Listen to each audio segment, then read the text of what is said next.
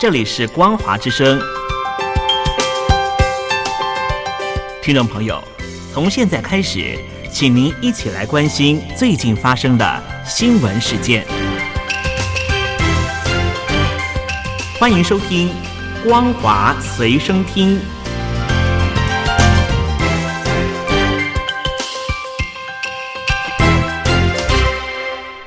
听众朋友您好，欢迎收听《光华随身听》，我是王琦。今天是六月十六号，星期三。马上要带大家来关心的，就是美国、欧盟强调台海和平稳定，意义相当的重大。各位听众朋友，六月十五号，美国总统拜登与欧盟领导人举行峰会，会后发表的联合声明当中，强调台湾海峡和平稳定的重要性，鼓励和平解决两岸议题。那么，这是美国与欧盟领导人峰会第一次在联合公报当中提到对于台海和平稳定的重视。这个声明对台海地区、印太地区乃至于整个世界的和平稳定都有着重要意义。美欧领导人的这个表态，其实也不是一时的心血来潮，而是因应当前国际形势的深刻变化。那么，在美日、美韩、日澳、日欧 G7 外长、美印日澳首脑 G7 领导人峰会、北约领导人峰会等一系列的会议基础上，形成了这样的共识。所以，接下来我们就来逐一看一看这些峰会当中提到了什么样子的状态呢？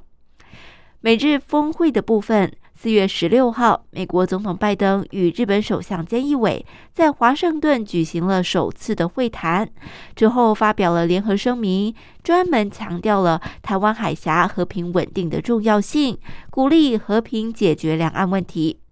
这是一九六九年美国总统尼克松与日本首相。佐藤荣作会谈当中提及台湾之后，五十二年来美日首脑第一次在联合声明当中提到台海，显示双方对于这项问题的高度重视。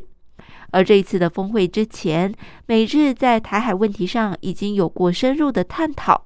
三月十六号，美日外长、国防部长会晤之后，也发表了声明，指出。出席二加二会议的四位部长级官员都强调台湾海峡和平稳定的重要性。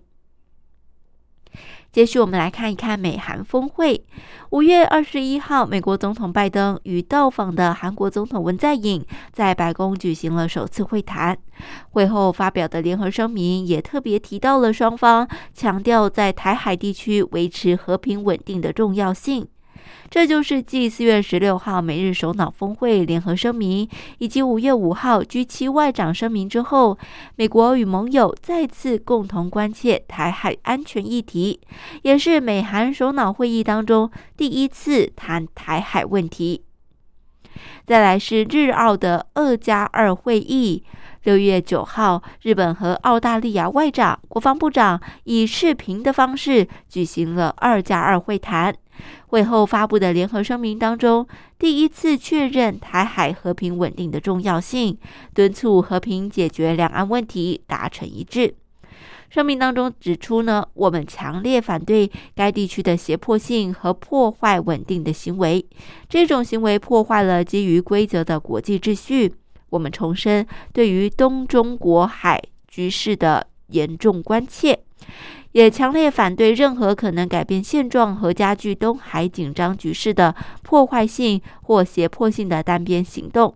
我们将就东中国海的局势保持密切沟通，而在这个背景之下，我们对于中国的海警法表示关切，并且重申一个国家的海岸警卫队的行动必须符合国际法。我们知道，我们强调台湾海峡和平稳定的重要性，鼓励和平解决两岸问题。接续是日欧峰会。在五月二十七号，日本首相菅义伟与欧盟委员会主席冯德莱恩、欧盟理事会主席米歇尔召开了视频峰会，发表联合声明，其中也提到了台湾海峡和平稳定的重要性，鼓励和平解决两岸议题。这是日本和欧盟领导人第一次在共同声明当中提及台海。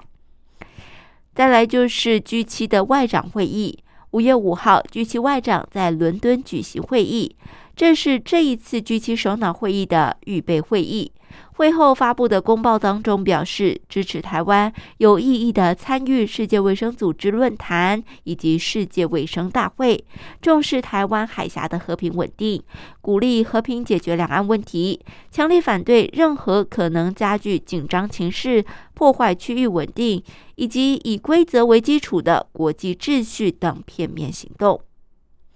那么，事实上，在三月十二号，美国总统拜登与澳大利亚总理莫里森、印度总理莫迪、日本首相菅义伟举行线上会议制度，而这就是美澳印日四方对话的机制二零零七年建立以来的第一次首脑会晤。虽然美国强调这个是四方会谈，并非针对某一个对手的联盟，但是外界普遍认为这是四国为了要共同应对中共不断增长的军事和经济实力与挑战所做出的一个努力。会后发表的联合声明当中，虽然没有提到中共，没有提到台海，但是字里行间都反映出四国致力于应对中共的挑战。比方说呢，第一条就提出了我们努力建设一个自由、开放、包容、健康，以民主价值观为基础、不受胁迫限制的地区。第二条就提出我们支持法治、航行和飞越自由、和平解决争端、民主价值和领土完整。台湾是美国印太战略的关键环节之一，台湾的民主问题、民主自由一直受到中共的胁迫。四国首脑会议也为 G7 在台海问题上达成共识奠定了相当的基础。那么，事实上，G7 领导人峰会在谈些什么呢？六月十三号，G7 领导人峰会结束之后，美、英、法、德、意、日、加七国领导人发表了联合声明，特别强调台湾海峡和平稳定的重要性，鼓励和平解决两岸议题。这是一九七五年 G7 领导人首次峰会之后，四十六年来第一次在联合声明当中提到台海问题。六月十四号，北大西洋公约组织三十个成员国首脑在比利时首都布鲁塞尔举行峰会。峰会后发表的公报当中，就十次提到了中国，而公报当中提到中共的明确野心和独断行为，对于以规则为基础的国际秩序和北约安全相关区域，构成了系统性的挑战。公报虽然没有点名台海，但是这是从一九四九年北约成立以来七十二年第一次把中共视为系统性挑战。这个系统性挑战自然也包括了中共在台海的军事行动。那么，如此多的国际峰会会议都在谈论台海问题，发表了共同声明，主要是什么原因呢？当然，首先是基于共同的价值观。再来是基于共同的利益，以及基于台湾的表现，还有中共的高压。美欧台海声明对于中共是重要的制约，因为中共或许想过在台海冒险，趁乱统一台湾。但是国际上如果形成一股制约的力量，全方位向中共合围，那么进入二零二一年，中共的内外危机达到了百年来的一个临界点。在外部麻烦不断的情况下，国内的各种极端事件又频繁上演。美国和欧盟领导人对台海问题的共同声明，其实就是在强烈的告诉中共，不要在台海轻举妄动。这些都是直接或间接了表达对台海和平稳定的关切与重视，是对台湾的支持，也是对中共的警告。如果中共继续恶化台海局势，必然是将搬起石头砸自己的脚。好的，各位亲爱的听众朋友，以上就是今天为大家所整理的光华随声听的新闻。我们下次再见，拜拜。